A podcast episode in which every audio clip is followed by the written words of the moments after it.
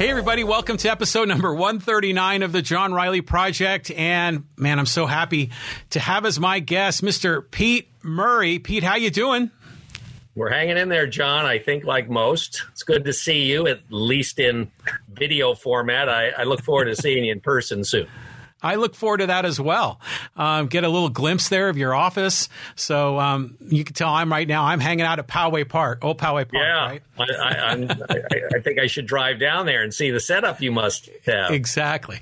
Um, just having a little fun with the green screen. But man, we're just so happy to have you on board. You know, we were on the podcast here, which must have been about four months ago, and we talked about all kinds of amazing things, learning about the criminal justice system. And I'll tell you, for me, I learned a great deal um, in our conversation. Um, but you know, you reached out to me and said, "Hey, you know, there's a lot going on in the world today. There's a lot to be said, you know." And so, just want to just thank you for joining me, and look forward to having a fun conversation. It's ultimately all my pleasure, John. It. Uh, you know, when I reached out to you, it, you know, it was more of a line. I don't know that I won't presume to say I have a voice that I want to be heard. I, I I have experience. Uh, look at me. I've, I've been around a little while. and uh, to the degree I can provide some insight to your listeners out there and to you, uh, I'm, I'm delighted to try to do that. But uh, I have no misunderstandings that my voice is no more important than anyone else's out there. So, uh, so let's explore some of the things you want to talk about and see if I can help. Well, before we get started, I just kind of give our listeners and viewers some context because maybe they didn't capture or they didn't listen to the previous podcast. But your background is extraordinary um, in in, um, in, the legal system. thank you. C- can you just give us a kind of a snapshot of of you know your career and and the things that um, that you've been involved in? Sure. I uh, as you know, we, we talked about this. I, I was in a campaign, so uh, I learned real quick how to start zipping through this. Uh, you know, sum up your life, and you have two minutes to do it.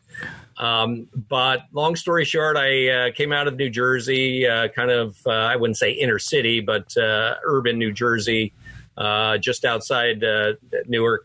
Um, was young, uh, but was there and of some relevance uh, during the, the, late 60s and watched Newark burn to the ground in 1967, mm. uh, the so called hot, long summer. Or long hot summer, as they called it. But uh, I went from there uh, to college at Duke University and under ROTC scholarship. Uh, that brought me into the Navy directly out of college, where I spent eight years flying for the United States Navy. Um, left the Navy to go to law school, where I returned to Duke, went to law school. Uh, fortunate enough to have an offer to come to a large law firm that uh, was in LA. Uh, they're actually international, and I told them that uh, you know, all things equal, I'd like to go back to San Diego, and that's what brought us back out here in 1990. Worked there for a couple of years. Uh, decided I needed a little something more. Uh, and so I joined the district attorney's office and did that for 12 years. Uh, I was a deputy wow. DA.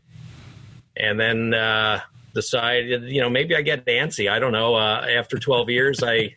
I left, opened my own practice, did that for eight years. Uh, again, of some relevance to our discussion today. I, I, I did uh, defense, criminal defense work, but I, I worked in a lot of different areas uh, not the least of which is I represented cops uh, through a union at, at one point. So, wow. um, uh, for quite a bit um, as part of my defense work, if you will.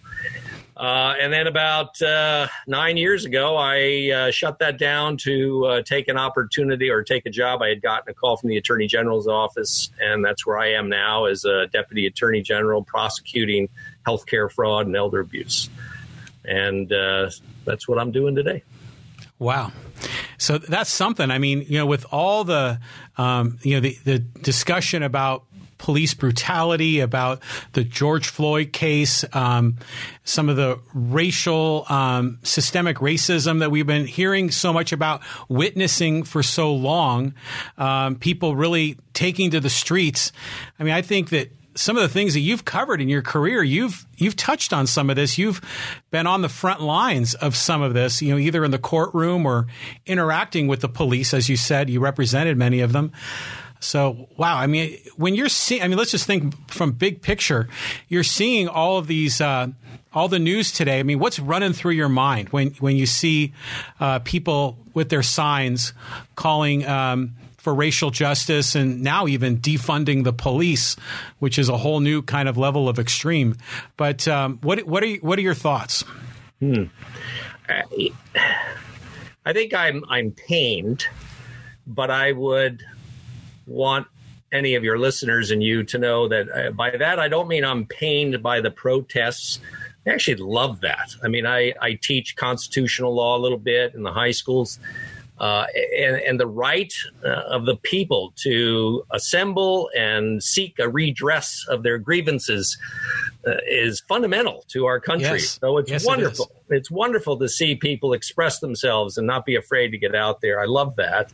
Uh, I, I guess I'm pained by what forces them and makes them feel they must do that because you know now you know 40 years ago um, well almost 50 years ago uh, I watched Newark, New Jersey almost burn to the ground, and uh, when LA had riots in Detroit and so forth. And we've had other incidents ever since, uh, periodically, and here we are, seemingly not making a whole lot of advance. And yeah. and that is what I find painful. Why are we not able to do better? As a society, and um, that, that's probably my overriding thing. Is wow, uh, we're just not we're just not moving to that next level sufficiently. I think things are better than they were in the late 60s, but they're mm-hmm. obviously not perfect. They've gotten a little more subtle, and maybe that's even more dangerous now. Well, remember in the early 90s, the whole Rodney King affair. Um, well. Police, I mean, beat that guy up. I mean, it was captured on tape. The whole city erupted, uh, protests all around the country, and yet we just had a similar incident, actually far worse, that happened in Minneapolis.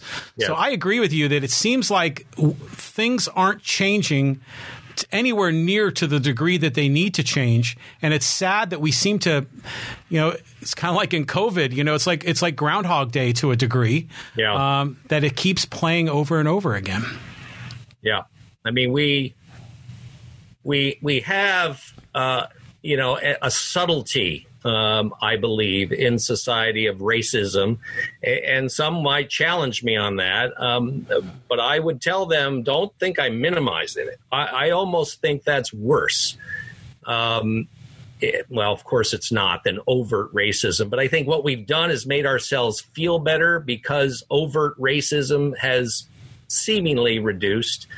But there's clearly a more subtle racism uh, that exists and it's a problem, and it's yeah. it's mm-hmm. an entrenched problem, and that's maybe why it's pain. You know why I think it's painful because we've got to find a way to get beyond that, and we, we've got to find a way that people don't feel like they're not getting a fair shake because this country can't survive without that with the major with the vast majority most of the people feeling you know what? All i want is a fair shake in life.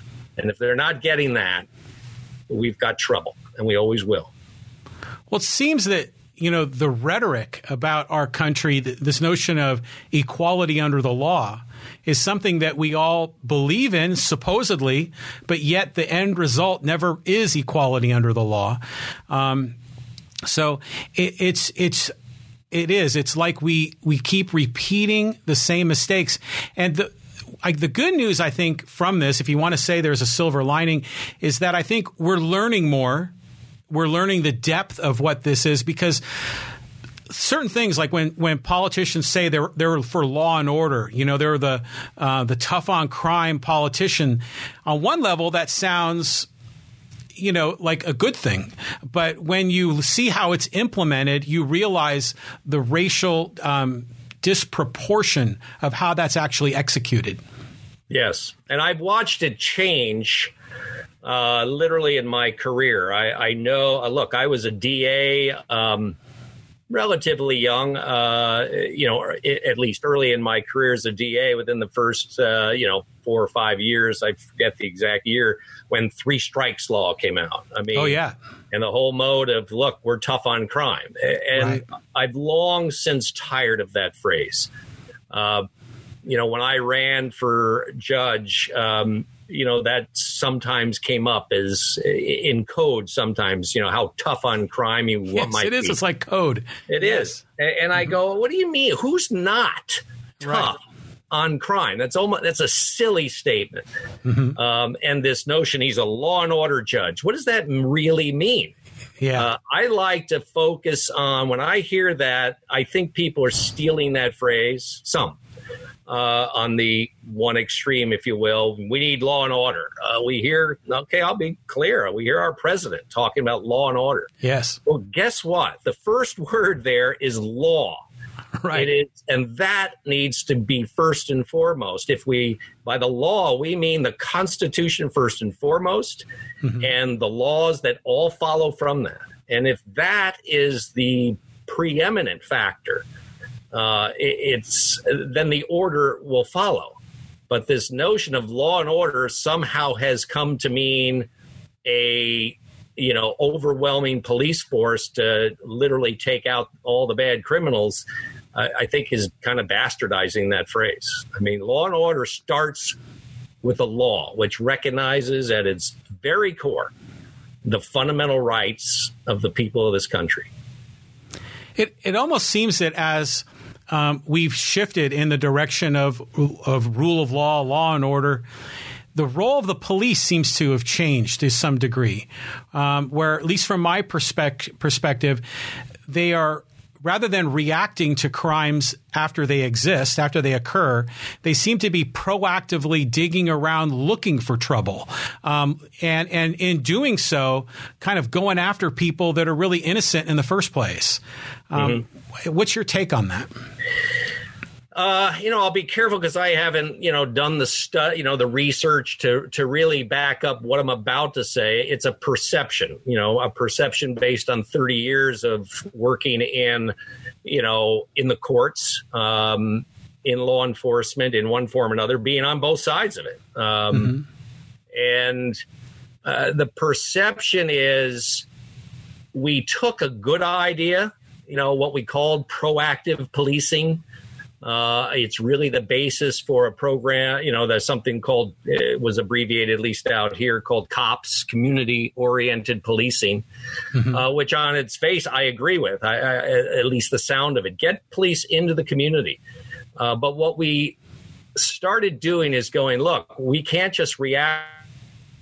We we want to get in there and stop it before it happens.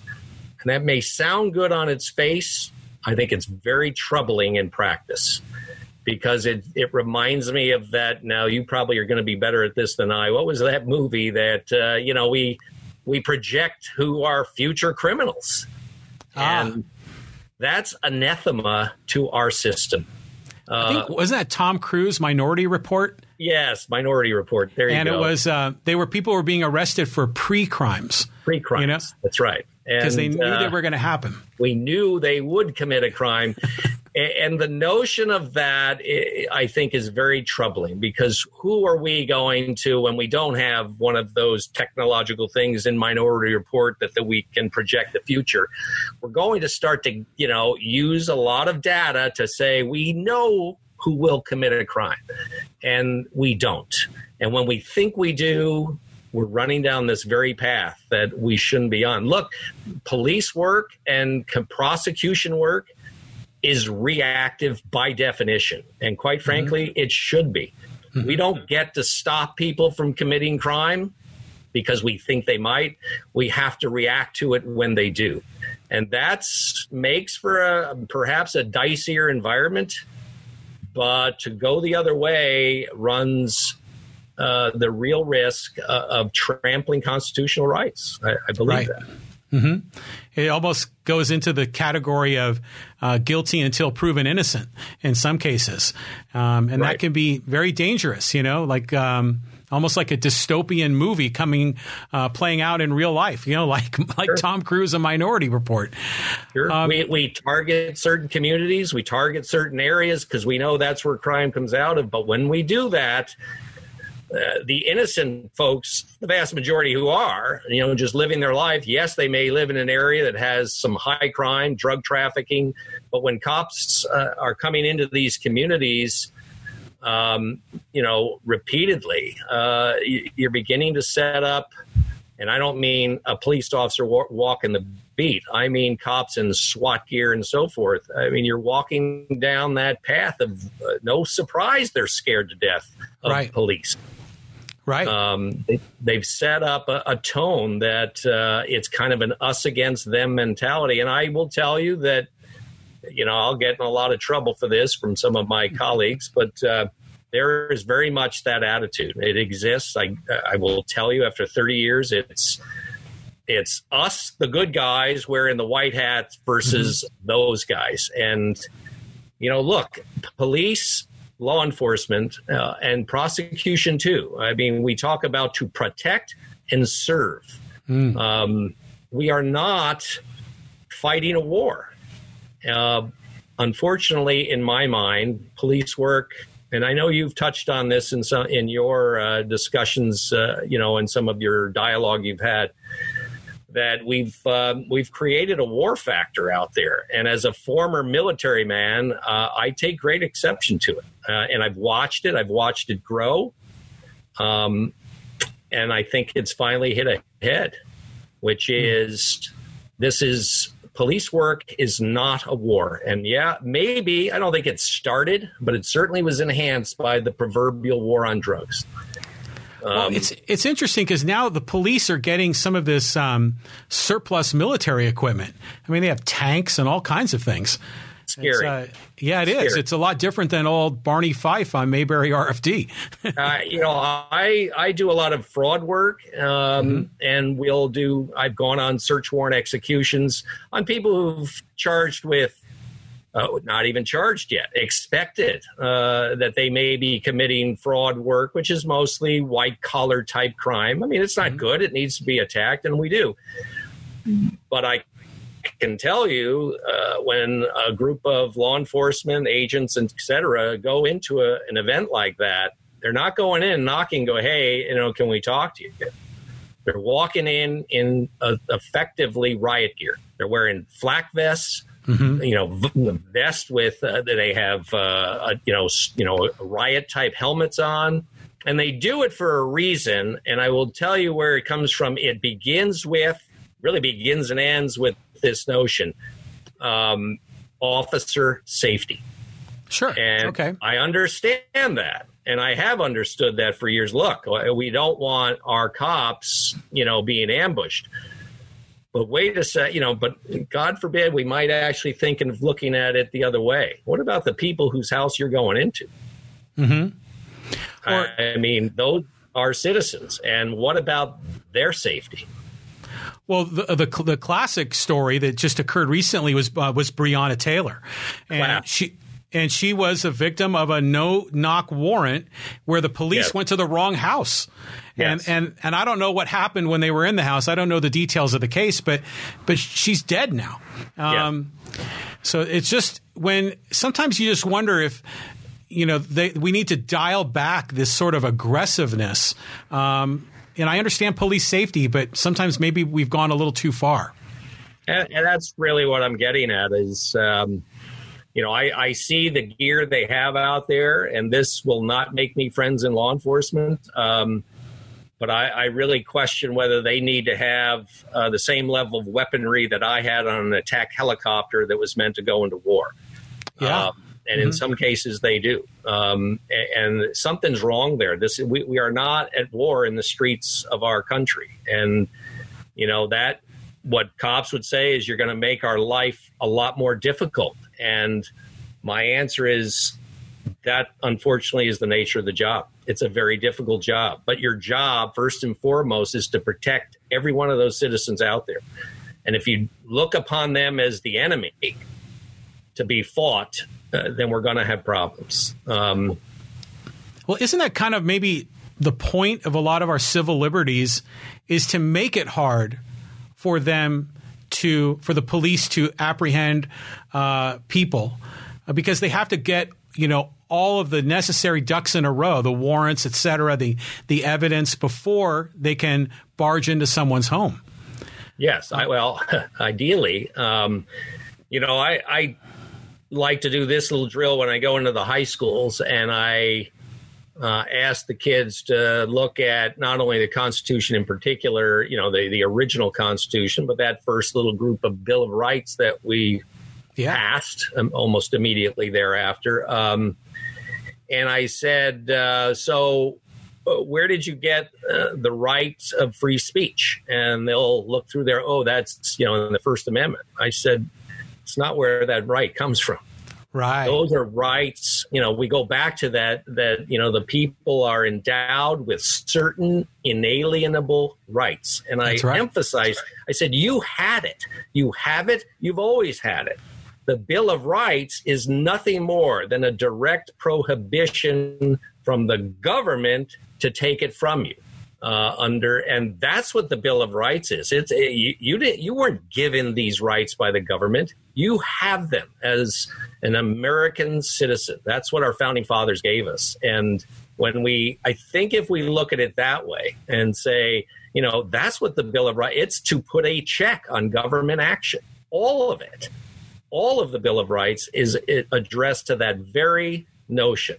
Here's what the government very specifically is not going to be allowed to do. And, you know, again, we're talking about these are the rights of the citizens that they have. And if we keep that in mind, when we presume to execute a search warrant that requires probable cause signed by a judge, uh, in order to overcome the people's inalienable right to be free from unreasonable searches and seizures. It's as right. simple as that. Um, but I've seen that, and I'm uh, afraid to say too often. Not uh, look, most cops. Let me be clear here: cops are hardworking. They want to do well. Oh, sure. Um, they get it at, at, its core, but there's there's sometimes a tone of you know, look, I get pushback all the time when I uh, question whether there's sufficient probable cause in a search warrant, and I become the bad guy. Why are you, you know, why are you not just signing off on this? And I go, look, it's not just because my name happens to show up on the bottom of it. Uh, and it's not just because I want you to keep to keep you from being embarrassed when you go to a judge and they happen to read it and say I don't see it's there. Uh, it's more of because that's what our law requires. Right. We have to accept that, and, and, that limits us, makes it more difficult. Of course, it does. Right. That's what it was supposed to do. Exactly. you know, it's funny. Is like I, I saw you know, uh, someone mentioned on Twitter. They said that the the Constitution is is built to limit the government and empower the people. Yes. But this idea of um, of uh, qualified immunity empowers the police and limits the people. It's almost like the opposite. And so, given that you were representing police in, in, a court of law, I'm curious to get your take on this notion of what qualified immunity is. Maybe you can explain it and and share with us how important it is, or how, or is it something that can be repealed? Uh, well, it is. It's certainly something that can be repealed. Um, eh, because, as you know, there's nothing in the Constitution that uh, speaks of immunity in, in any mm-hmm. way that I'm familiar with, um, except in some fairly generalized terms. But, um, and, and let me start with this as a prosecutor, the minute I issue a case um, and and start the prosecution aspect, I have absolute immunity. Absolute. And mm-hmm. so absolute immunity is uh, if someone sued me, the first thing we would do, again, if it's within that that uh, frame of during the court, for example, something I say in a courtroom, uh, and they sue me for whatever they want to sue me for, uh, the very first thing we do will, would bring, a, a, you know, a, a response to that, a, a, a demur that the case should be thrown out because I have absolute immunity. And once it is shown that I'm a prosecutor exercising governmental func- uh, a governmental function, the case is over. It, there is no, they cannot proceed. Qualified immunity seems like a big step down, but in practice, it's a lot more difficult. The, the step down is this is in order to have qualified immunity, which applies to a lot of executive administrative personnel, and that includes police officers. Uh, as long as they're operating in the, and I'm going to butcher this perhaps, you know, but it's uh, for our purposes, I think I can get close enough. Uh, as long as they're operating within the course of scope of their employment, uh, and they are not in violation of, of any known, accepted constitutional statutory law, then they are uh, in in uh, in de- in well they in her in here uh, qualified immunity, and that means that if you sue a police officer and they can present initially that they were working as a cop, particularly say, let's say they're in uniform on duty, and that there's no clear statutory or constitutional uh, violation. They haven't done anything that was a clear violation of someone's constitutional rights. Then, if a court agrees with that, case is over. You won't even dis- you won't even go into any further exploration. The case will be dismissed. Mm-hmm. Now, some people, uh, and I think would be right to say, well, there, that's a hurdle they have to get over. Uh, they have to prove, as some would say, we can look at, um, you know, the the Floyd incident. I mean, I'm sure most are not going to have many problems from their own observation of that video that he was being deprived of a constitutional right. Mm-hmm. To be free from assault and, and his life being taken, Mm-hmm. Um, the, the, other is the officer has to be aware of that, and and it's not subjective. The officer doesn't just get to say, "Oh, that's what I th- I thought he was fine." It, it's an objective standard, meaning others looking at it in a reasonable way would one expect you knew what you were doing was in violation of his, you know, protections under the law. Um, and if you can get over that hurdle, um, then you will be able to at least let the lawsuit go forward. But that's a much more difficult process than in practice than most people realize. Right. Qualified immunity is, a very big shield. Um, you know, the difference between what I might face and a officer and qualified immunity, at least as an initial, I wouldn't even have to hire counsel. I mean, we it hmm. would be thrown out immediately. Right. If, if you're a police officer, um, you know, you'll get because they all have unions, you'll get police representation, and that's the first thing they're always going to address because it's almost like a procedural stop. If if the court finds no, they were uh, operating under qualified immunity, on uh, nothing more going forward. If you do not prevail as a police officer and the court says no i i, I think it appears at least uh, and i don't know what the burden is probably beyond a uh, it's not beyond a reasonable doubt. It's probably by a preponderance of the evidence um, that it looks like you were violating and you knew you were violating a constitutional right. All that does is let the case go forward. Um, and, and so the you know what some people say that the officer can still defend himself he can still he still has all the defenses that someone might otherwise have. Um, the twofold difficulty, of course, is for a police officer. Now you've got legal bills that are going to go through the roof, right? Because you've got to defend the lawsuit. And God forbid, if you're in a situation like the Floyd situation, I mean, that's no, no lawyer defending him is going to look forward to that case. Uh, that's mm-hmm. a that's a those are a tough set of facts to work with. Um, so, so it makes so anyway. you wonder if if um, if qualified immunity, I mean, you said it could, it's something that could be repealed, but certainly the scope of it could be adjusted appropriately.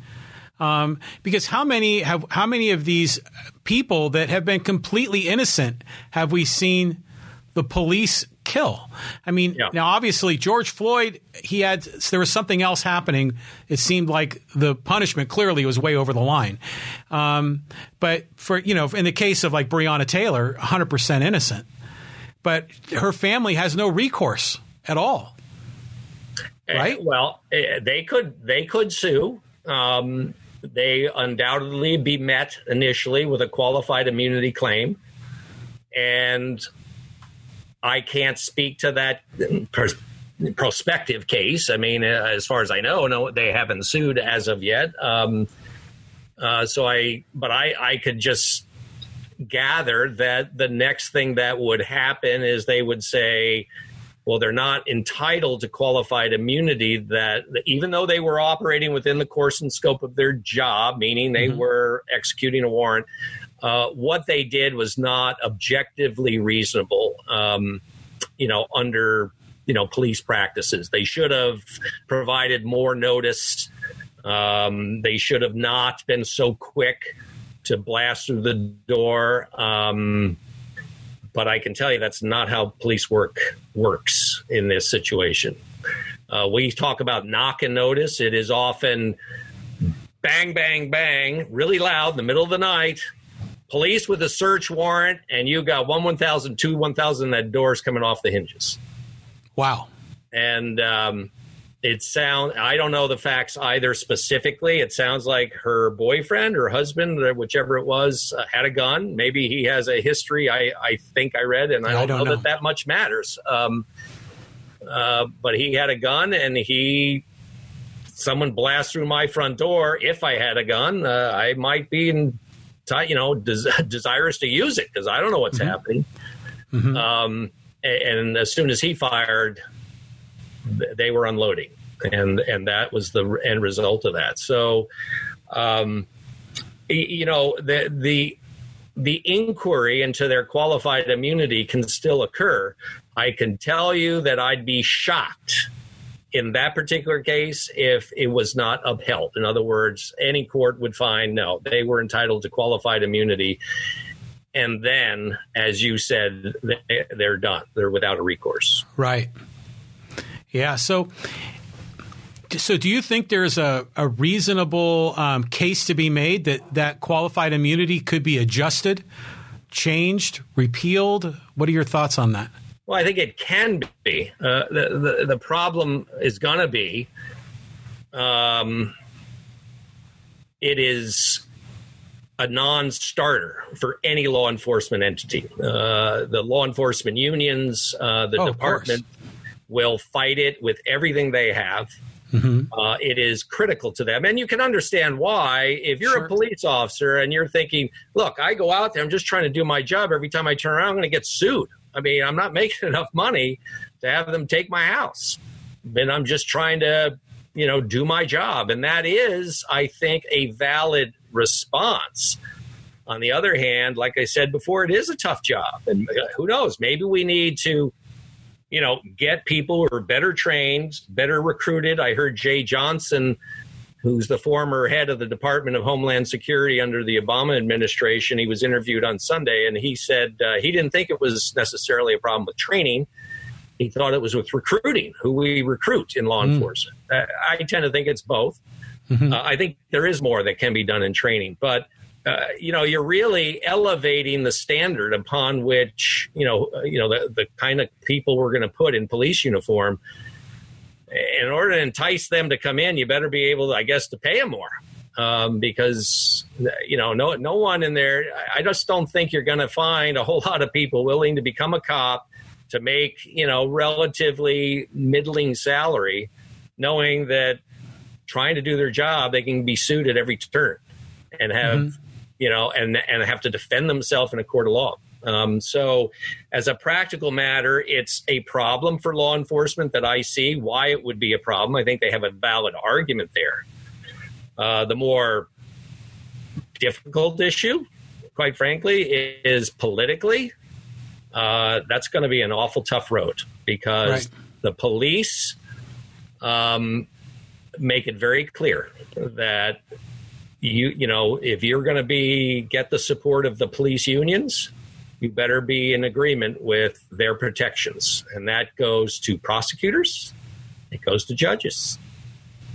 I mean so when, go ahead. when you excuse me um, yeah. when you were defending um, police officers in court what were the ca- type of cases that you were defending them on I uh, everything from uh, you know kind of a dereliction of duty thing. Uh, you know, they weren't innocuous, but they're look. Cops are real people. They have real problems and difficulties. I mean, I had one cop. Uh, I represented.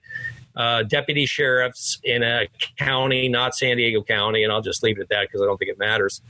Um, and uh, they uh, one, for example, was a cop who has a drinking problem, and he was mm-hmm. drinking a lot and off duty, and he got into it in a bar, and he pulled out his service weapon, which he carries with him always. And I will mm-hmm. tell you, most cops carry their weapon always.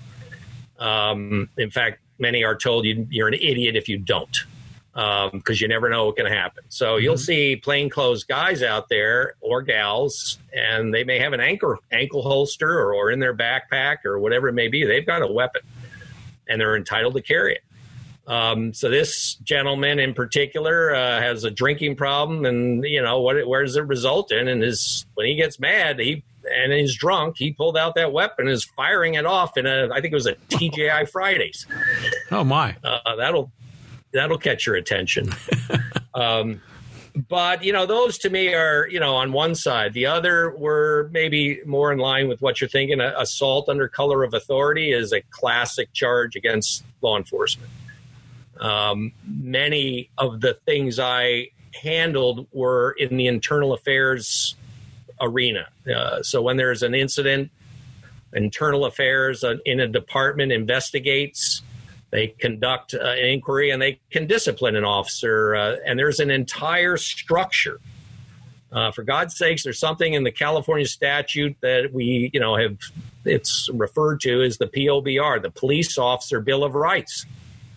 Uh, and there are a lot of hurdles that people have to go through to just discipline an officer who is committed or is alleged to have committed wrongdoing. Um, so that's where I spent a lot of time in internal affairs investigations that then went on to, you know, arbitrations, you know, when a discipline was imposed. Uh, in some cases, uh, a criminal charge was issued, and I defended them in the criminal courts.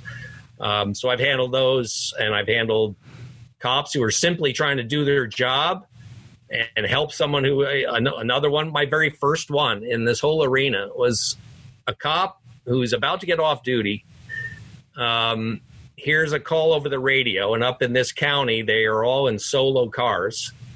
Um, and his partner or beat partner is out there in a in a somewhat isolated area, and he's making a call that he's responding to a domestic violence call, which every police officer will tell you is the most difficult calls because they're oh, so yeah. unpredictable. Yes and somewhere in the middle of it, his radio was breaking up, which tended turned out to be not an uncommon event uh, in in this county.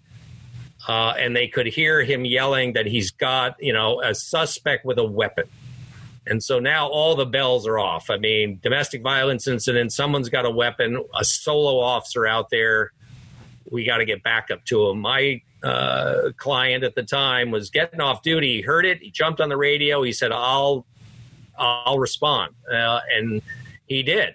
Uh, and he went and balls out to get to this uh, and lost control of the vehicle on the way and wiped out and hit a tree and was in the hospital for six months. Oh. And then they disciplined him.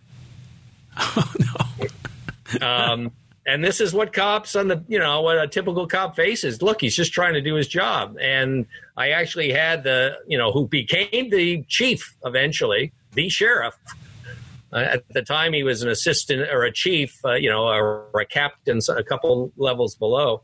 And I had him in arbitration. I asked him, at what point did you take that into account? And he just leaned forward to me and said, Mr. Murray, he didn't make it, did he? And I thought, boy, doesn't that speak volumes? Um, mm. The effort didn't matter if he didn't make it. And, uh, and he destroyed a police car in the process. not not not to mention his own body. So, you know, the cops are you know really in this bind of they're being questioned on multiple sides.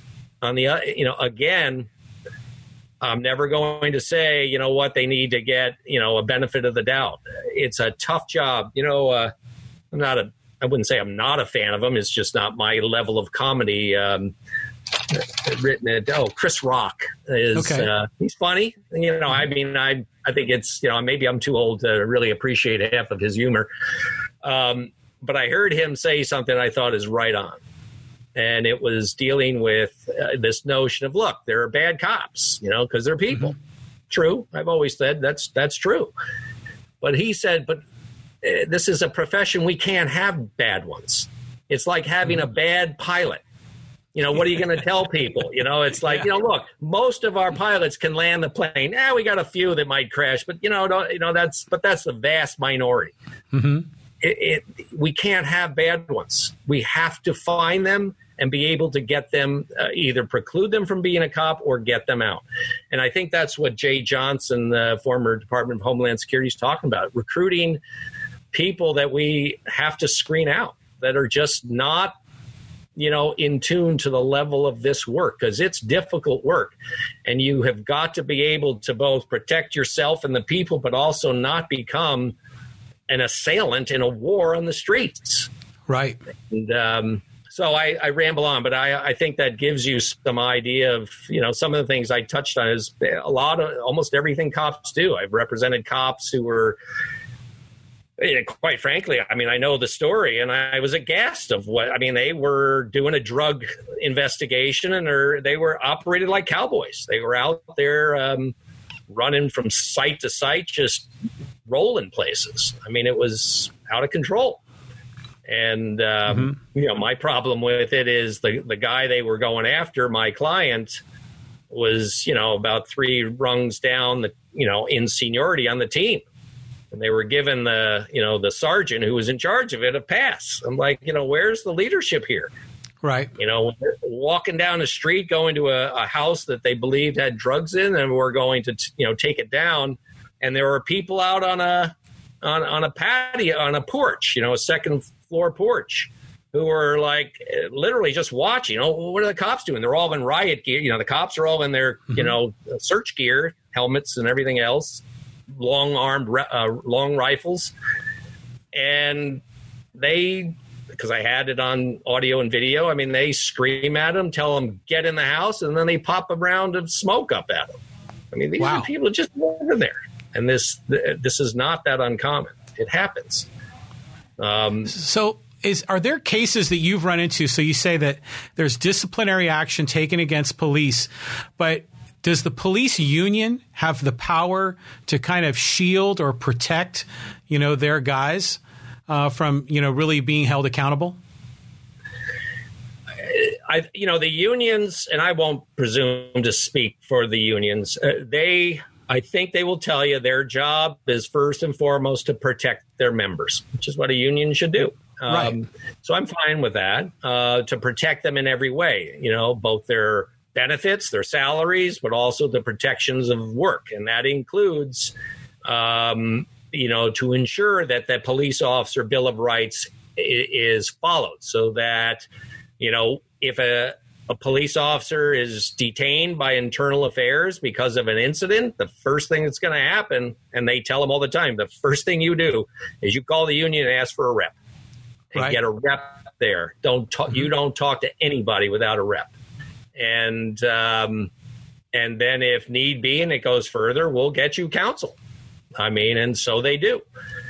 Um, you know, the problem I have with the unions is they've got to realize that when there are bad incidents, they've got to become part of the solution instead of putting up the barriers. And I think they feel, and maybe somewhat justifiably, under siege right now. And um, they, you know, they're when they when you put up, you know, that that mentality of they're coming after us instead of realizing your sole existence is for the protection of those people out on the streets um, instead of that us versus them mentality, uh, you know, you're you're starting to lose it, and, and unions uh, tend to be looking at it that way. And I will tell you, they use their political power. I don't blame them for it. I've seen it firsthand. They use their political power. Let's put it this way: as a DA, now this may be changing. We're seeing some things, but as a DA, and through most of my career, if you don't have the backing of the police unions, you haven't got a chance Right. quite frankly, as a judge, if you don't have the backing of the police unions, you don't have a chance. Mm-hmm. And I mean- um, We, we see That's- that in a lot of other, like with school district, you know, I, which I have a little more experience with. The same thing plays out. If you don't have the teachers union endorsement, you're going to have a tough time winning an election. You know, so Right. yeah, those they those unions have a ton of power, and then there's a little bit of that quid pro quo that goes on, where the politicians get their support, they get elected, and then they are able to offer more benefits, power, pay to those union members. Uh, yeah, that's true. And it, um, you know, look, I, I no secret I ran in the campaign, and and I want to be careful here because I'm not going to say this was ever. Let's put it this way: my interpretation of my interviews with various police agencies was to make sure are you one of us? Yeah, read that you're going to you know you're not going to let these you know willy-nilly lawsuits go forward in your courtroom are you? Uh, i was never asked that per se but i'm not stupid. I know how to you know read between the lines. Sure. uh, and it is the perception of okay i get it. You're one of us. You'll protect us. And you know when we start to do that we're getting into some really difficult areas. Um, and I, I even more so with the prosecutors. I mean you know look when a cop brings in a case to a DA. eh, I mean, the DA, this should not be, you know, we like to say it's a team. It's not a team, it's another level.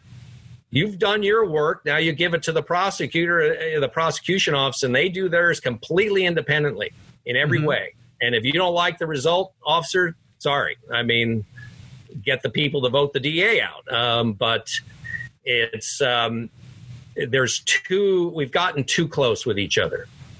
And we see that in specialized units where they have prosecution prosecutors who are part of special enforcement details, in particular drugs and gangs. And I have I've watched that from the earliest days. It never struck me as something that what I thought was a, a good way to go. Um, you know, we had special gang prosecutors. I mean, first of all, I, I, I just thought look, if we want to take the gangs down from what they're doing, and they are wreaking havoc in the community, we don't want to give them the credibility of, boy, you're so special, you get your very own special DA. Yeah, And I've heard them say that. yeah, They they see it. They know we're the real badasses. We know. We get Right. special gang police and gang prosecutors.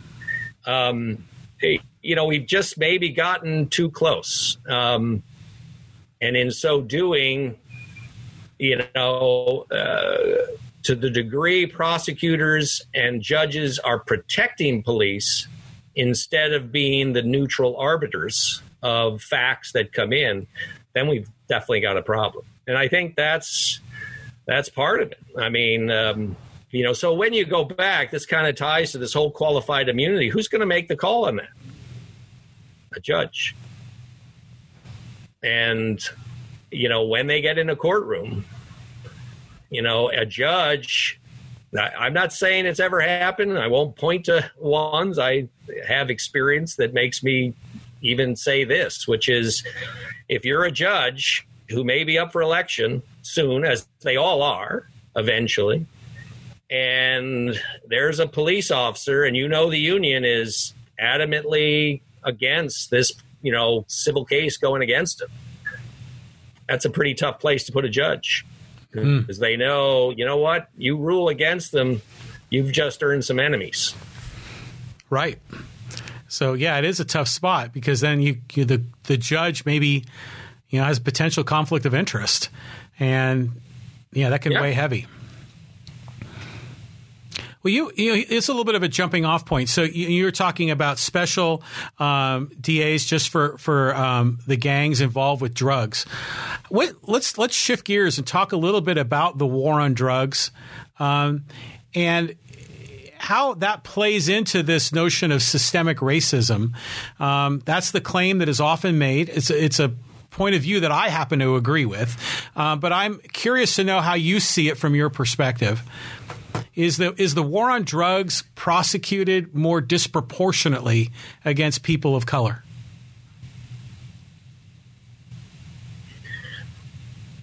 well, uh, you know, I personally was never in a specialized drug prosecution unit. So, mm-hmm. disclaimer there. I mean, I've okay. seen it up close and personal. I've, I've prosecuted drug cases, uh, you know, hand to hand sales, undercover sales, and those kinds of things. Um, so, with that disclaimer, though, I, I, I don't know that I could say that it is racist per se. And by that, I mean, let me go back to the phrase you use systemic racism. Um, I'm going to turn back to Jeh Johnson, former head of the Department of Homeland Security, who happens to be a, a black man. And he was asked that question too, and I and I'll join him in that, which is he doesn't. You know, it depends on how you're going to define that term. Um, because depending on how broadly you want to define it, yes, maybe there, you know, you can say there is. But if someone were to ask me, when I hear it, I go, So are, are you saying that there is racism built into the system on purpose? Um, I, I, guess I can't point to anything that, mm-hmm. you know, that says that. Now, let me be clear because I've probably just picked, ticked off a whole bunch of people to say that in operation, in practice, there is clearly something racist within our system because the numbers don't lie. Uh, when we look at the war on drugs, um, far more persons of color, in particular black Americans, are prosecuted under the drug laws than, than white. Um, certainly as a percentage. Uh, you know, I read recently we can say, you know, people like to say, you know, look, let's call the lie to it. More white persons were killed by police in you know a period of not 2016 to 2019 mm-hmm. then black americans were killed by police so there well of course that that misses you know you're now you're playing with statistics right because you know something like 23% of the killings were of african black americans and they only constitute 13% of the population when you have that kind of skew something's wrong something within the system is wrong that that is happening. And I would say the same with drugs. If we're, um, I don't think cops are out there going, let's go find, you know, Latino or Black Americans to prosecute. But the mm-hmm. way we approach that war, it is invariably capturing much more of the minority population. Mm-hmm. Um, and so and that's why I say I, I, I guess I just am very hesitant to start putting labels. I got asked that in the judicial campaign. Do you, you know, do you think the judicial system is systemically racist? And depending on which group I was in front of, you know, the, the correct answer is yes. Um, and I had a problem with that because I go, I mean, to me, we have to define those terms and make sure we're talking the same language. And so do I just I don't see that anyone I think we've made a lot of strides to correct overt racism. Um, but we clearly haven't made enough strides to overcome implicit racism that somehow is part and parcel to our system. If I had the answers of how to do that, I guess I'd be in a different seat right now. Um, mm-hmm. But but I think those are the questions we need to ask. Where where is it within this system that that that it's going wrong? Why are we ending up capturing so many more um, Black Americans, certainly in the drug laws? Why are so many uh, sentenced to more uh, uh, you know, to more serious uh, sentencings, uh, length of time in prison or whatever, than the typical white drug. Um, and I'll let other people speak to the specific statistics there, but I, I, don't think any of us who've been in the system long enough will doubt that uh, it's clearly been skewed. Now, part of it was pretty obvious, you know, when we did something like crack cocaine, which happened to be I hate to use the word popular, but it was more prevalent in the black community had a far more serious uh, prison term with it than regular powder cocaine, which tended to be more prevalent in the white community. Right. You need to push back from the table and go, why? Why is that? Are, we saying that crack cocaine's much worse? Okay, maybe it's a little more potent, but it's still the damn same damn stuff. Um, and, and I think that what we need to do, John, is we need to be more serious about our inquiries and, and instead of just you know either putting labels on things and trying to come up with knee-jerk reactions and uh, you know quick fixes that aren't going to do anything. Because i think that's why as we started out with 40 years later we still have some of the same problems because we're not getting to the root cause uh, of, of these issues. And that's you know that's hard. I get it. Uh, but you know what? It's not going to get any easier unless we start attacking it mm-hmm. and, and, that's my concern is you know i, I just it, it's not as simple as you know uh, all police are racist defund the police i mean maybe they shouldn't have some of the weapons they have and i'd be the first to agree with that mm-hmm. but when we say defund the police, what are you talking about? You want to remove an entire police force? Okay, uh, what, what are you going to put in its place, if anything? Mm-hmm. Um, eh, you know, we got to come up with real solutions that make sense. And uh, you know, people ask me, "Do you think cops are racist?" And I, I, I think I know they've been trained to have a sensitivity to diversity. I know there's a lot of heck, there's a lot of black uh, policemen in every police department in the country, I'm sure, and I know in the various uh, you know organizations here in San Diego County. Um, yet we still see this, you know, uh, significant distinction between the pro, you know, the the criminalization of minorities over over whites, and why is that? And part of it, I think, is because it's not overt racism. That's almost easier to correct. You find someone who's overtly racist, you identify them, and you kick them out. It's the ones who, you know, uh, pretend they're not or harbor certain stereotypes that aren't, re, you know, aren't factual, and they act on them. Um, um, and we need to be able to root those out and you know, tell them, look, you have every right, First Amendment right to speak some of the vile stuff you want to speak, but you're not going to do it as a police officer. Uh, and when we find those people, we can't say, you know, protect them under the, the guise of a police officer bill of rights and discipline them and whatever that doesn't get out. Those are those are confidential records. Um, you know, we got to be able to to get them out while at the same time time not making the police feel that they're under siege. Right now mm-hmm. um, is probably, I think, the most troubling time because not oh, only yeah. are people angry out there, but but when cops feel like they're under siege and they have weapons, um, that's a very volatile situation. And I'm not surprised that there's been excessive use of force in some of these protesting. I mean, the cops are scared. Some of them they don't know oh, what they're yeah. facing. Mm-hmm. And so, um, you know, again, I think I've, I've spun off there, but I, I wanted to touch on this notion of uh, systemic racism because I go, I mean, we got to know what we're saying when we say those phrases and what are we really talking about before we can begin to address the solutions. Um, mm-hmm. We've got to understand what it is we're really talking about.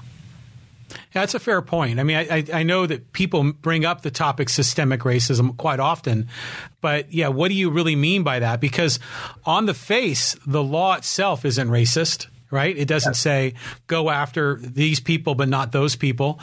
But then the way that it's enforced, it somehow turns out that way. It makes you wonder is it natural just to go after poorer communities, which happen to be more uh, people of color?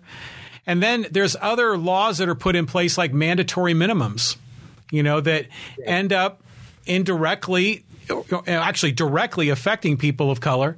It kind of makes you wonder if the th- that certain people know that the law isn't racist on its face, but it's going to have a racial outcome that is not favorable, and maybe there are some people that are okay with that.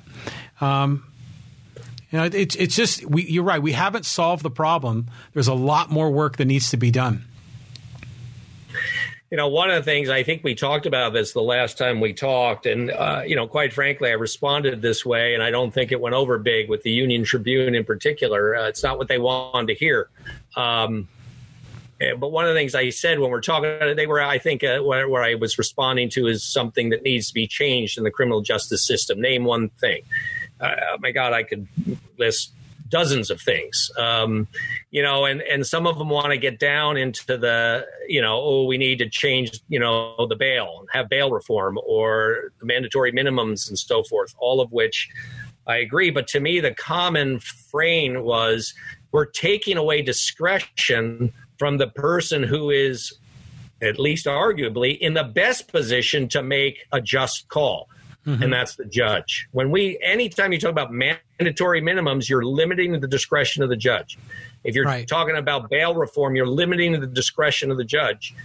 And someone say, so you want to make these judges so much more uh, powerful? And I said, well, they answer to the people. I mean, I, I get it. Uh, there has been one in my career, maybe two, sitting judges defeated in San Diego County in 40 years. Um, and I so I get that it's hard to get them out. Well, maybe the answer is we need to come up with ways that you know that these are public records. Let's talk about what judges are doing, what sentencings they're handing down in in specific cases.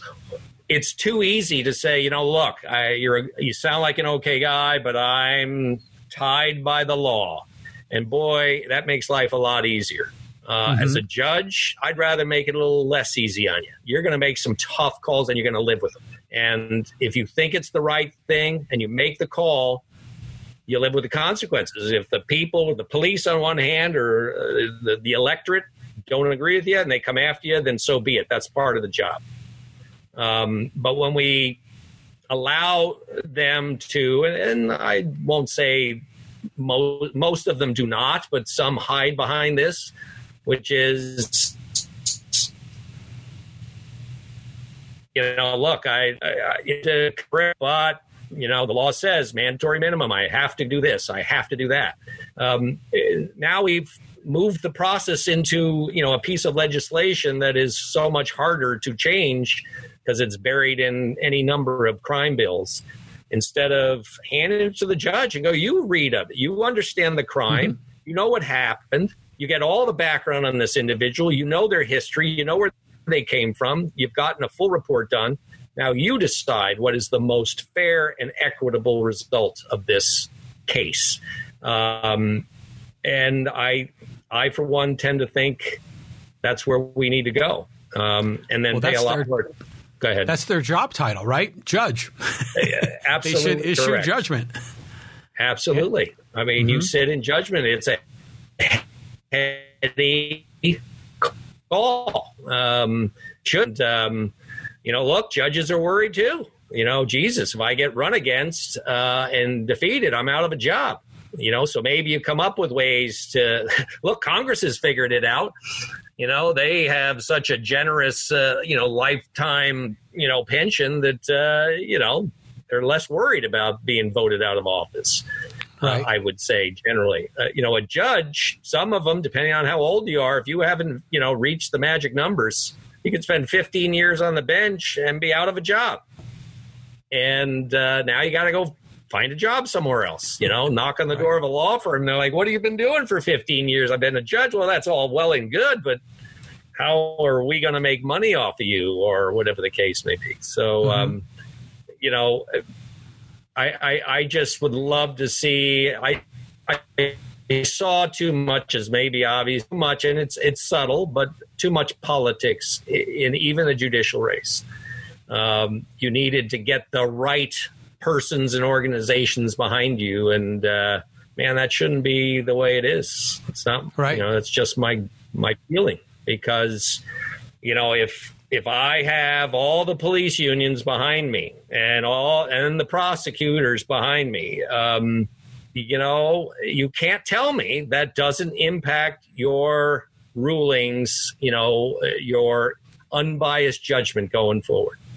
Um, so anyway, I, I mean, I, I've taken us off topic, but you know, to me, you know, I think if you saw that, if you saw judges with somewhat unfettered discretion. Uh, and where there is racism, it'd be incredibly clear because you can explore their, you know, those judges' records. Right. And I don't think it'd be hard too hard to figure out who's sentencing minorities more harshly than whites for the same crime. Right. Um, and that that is one way to expose it. I, I get concerned about again when we say systemic racism, and I know because I know the minute I say I don't think there is systemic racism, I, I, people stop listening to me. They're, oh my God, you're one of those. and I say, well, you're not listening Yeah, to me. What yeah. I'm saying is, I know there's implicit racism within the system. Um, trying to pull it out like a weed, figuring out where it's growing, and then and then how we get rid of it is really the work we need to do, rather than just going it's systemic racism, throw it all out, and Right. and then what? Start all over. Um, so those are some thoughts. So I got to ask you kind of a little off topic, topic question. In the back of the room, am I seeing a couple of swords? Is that what those are? Uh, you you are. Uh, I'm sure somebody will find some way to assume I'm some kind of uh, God knows what with those. Those Samurai are warrior. they are replica. Uh, I wish that I wouldn't leave them here in this. I, I have this other structure in my property, and this is where my office is. Uh, if they were authentic samurai swords, I wouldn't have them just sitting up here. They're they're replica samurai swords from my time in the Navy. I got them when I was deployed in the Far East. Oh, good for you. Yeah, yeah. So that's exactly what those are.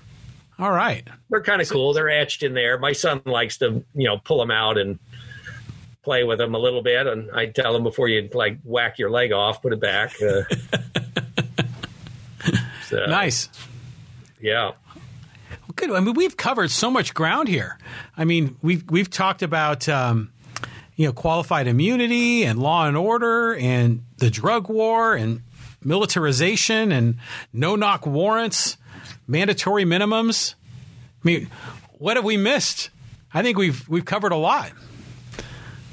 We have, and it's, um, you know, I guess I, I, I'm trying to, you know, come up with a summation, if you will, without trying to be too lawyerly like. But I, I just kind of look at this, you know, and I, I guess I would say, and maybe this is it. Um, you know, as I sit here, whether I'm in my office working, I take a break out in my backyard, which, you know, I'm very fortunate. God, I can't imagine what some of these folks who say live in New York City, maybe a beautiful apartment, and have young kids. Oh my God. they're you know trapped in the apartment trying to homeschool them Uh, oh my gosh. I mean I, I i don't know how people do that. Uh, i'm i'm going stir crazy with a pretty uh, comfortable situation with just one high schooler.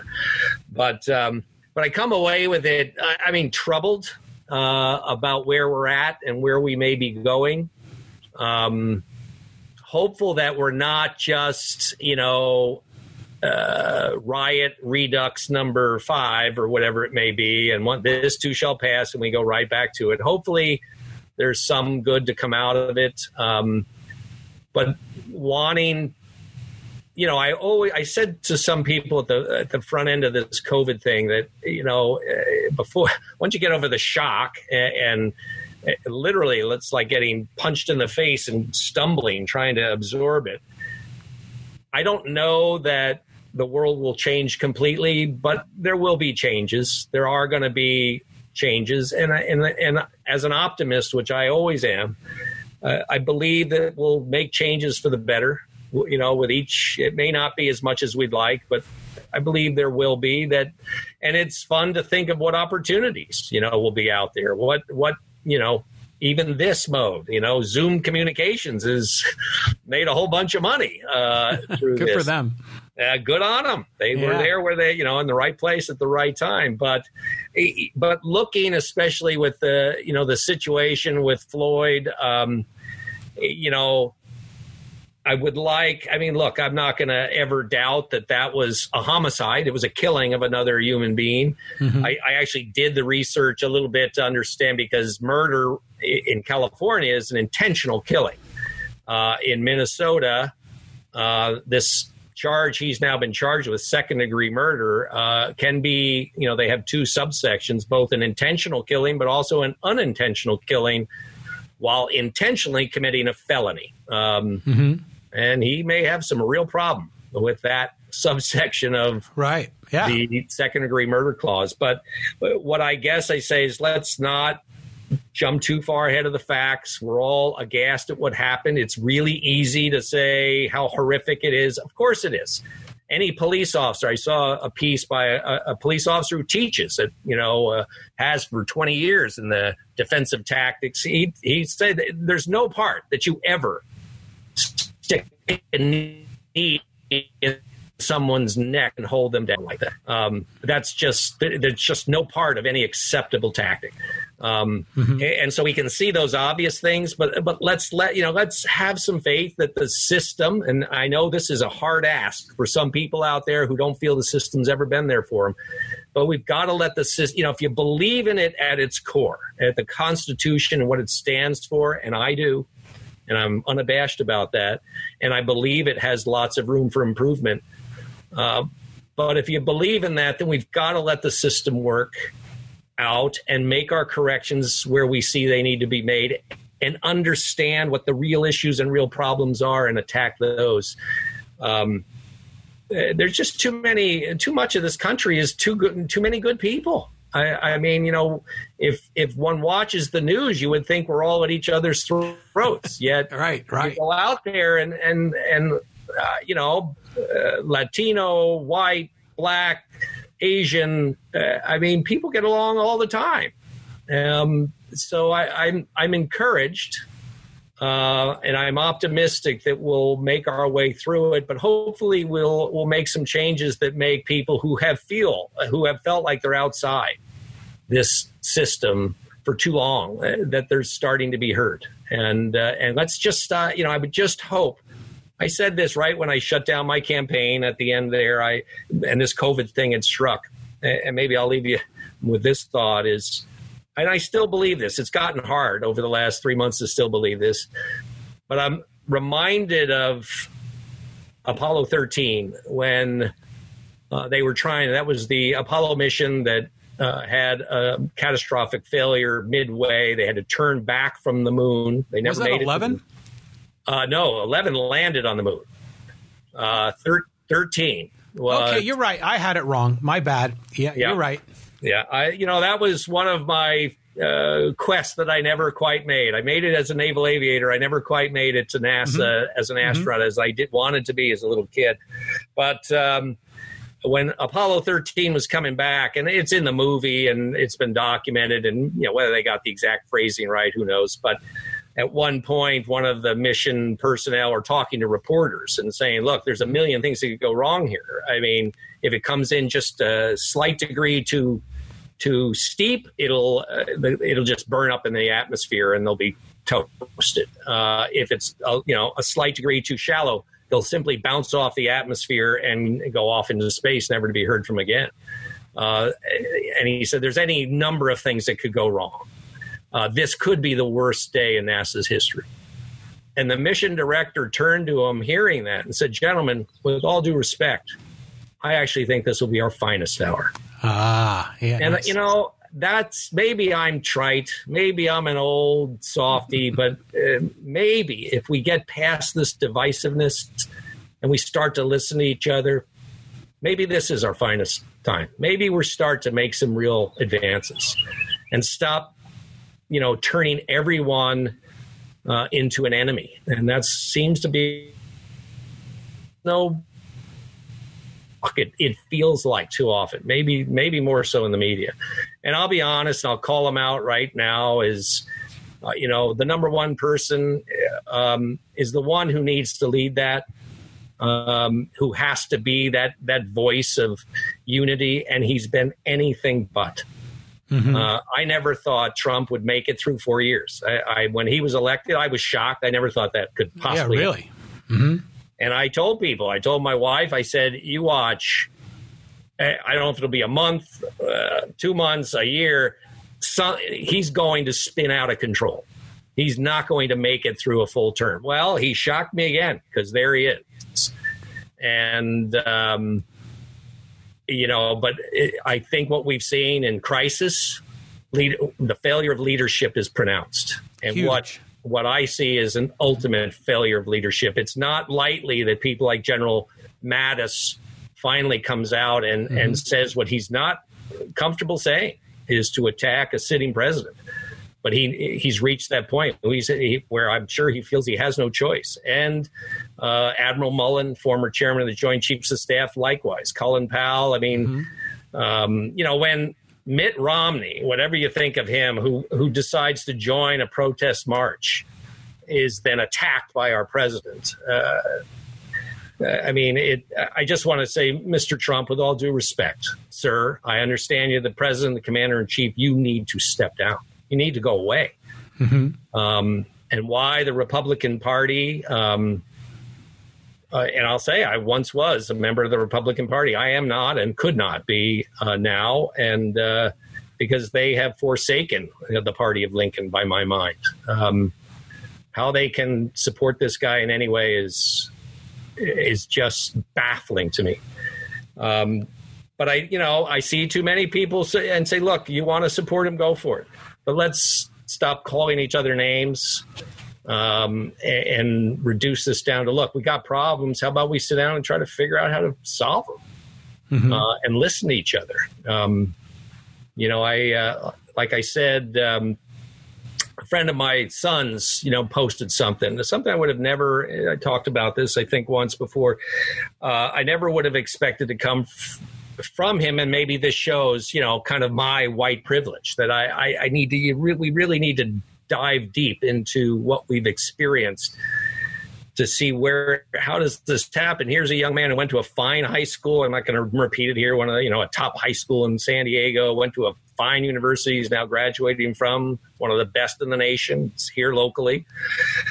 Okay it's ucsd i'll speak it. Um, go try and it. i know you would like that. Um, and he he felt I wouldn't even say compelled. He felt like he needed to stand, you know, post something to say, look, you know, as a black man, as he is, um, uh, I want to share with people what I feel and have felt my whole life. When I walk down a street and people look at me and and wonder, you know, I feel it. Now, someone might say, no one's doing anything against you, but why does he feel that way? And he, and as I wrote to him, uh, I won't say his name, but I said, uh, you know, someone of your character. Uh, you're one of the finest young men I know. You should never. Uh, how is it you ever feel that way? We have to do better. Right. We have to do better. If if if he's feeling that, then we're failing, and that's what we need to get to, because we can't afford to have men like that or women you know, feeling like they're somehow second class. That's you started out here, you know, that's what equality under the law is all about. That's right. It mm-hmm. matters not, and we have to we have to start, you know, uh, you know, walking the walk, and not just repeating that phrase in the talk. Uh, we need to make sure it, that it really exists there, and um, and I don't have the solutions. Uh, I, I mean, but I do know we need to work at it. Well, hopefully, this is our finest hour. Um, all this uh, chaos coming to light. It's in an election year. So we yes, can choose a new leader. We have an opportunity to do that. Um, I share your opinions on our president. He is not a uniter; he's a divider, um, and we need unity, at its, especially at a time like this. So. Um, Wow, this has been a great conversation, Pete. I'm really enjoying this. I I hope our listeners and viewers have enjoyed it too. Yeah, I'm sure I've got myself in trouble with both sides of the aisle, and and you know what? If I have, I'm fine with that because yeah. I'm not on either side. I faced it in the campaign. I'm tired of people who basically were looking for that buzz term of who you support. I I could hear the camouflage language. Yeah. You know, the Republicans wanted to hear that I was a Trump man and the Democrats wanted to hear I wasn't. And I wasn't going to give them that because I'm not that simple. As I used to say, look, I'm you know, is a nonpartisan race. If I got to choose, you you couldn't run for judge if you were a member of a, a political party. I, I think that should be a, a law. Mm-hmm. That should be a rule. I agree. Um, but um, you know, I, I just wish you know I, I, why we've divided so much. You know, we could go on for hours. Um, as to why, but we got to start to figure that out and, and start figuring out how to come back. And like I said, when I look out and talk to people, my sense is that um, we're not as divided as the social media makes us out to be. Right, that's and, true. maybe that's one of the problems. Yeah. Um, wow. Pete, thank you so much. I appreciate I hope it. I hope, if nothing else, it, it's room for thought. It's great. And I think with your perspective, your background um, as an attorney, as an assistant DA, a deputy AG, a, um, a, a private practice attorney, a, a Navy man, you've got a great perspective. And I'm really happy that you had a chance to share it again here on the podcast. So thanks again, Pete. And um, we wish you well.